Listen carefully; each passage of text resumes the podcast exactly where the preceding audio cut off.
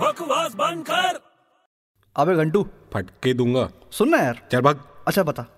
एक लड़का है वो डॉक्टर शर्मा का बेटा है लेकिन डॉक्टर शर्मा उसका बाप नहीं है ये कैसे ये क्या कुछ भी अरे सच में यार कैसे तू बता क्योंकि डॉक्टर शर्मा उसकी माँ का नाम है बकवास बंद कर भाई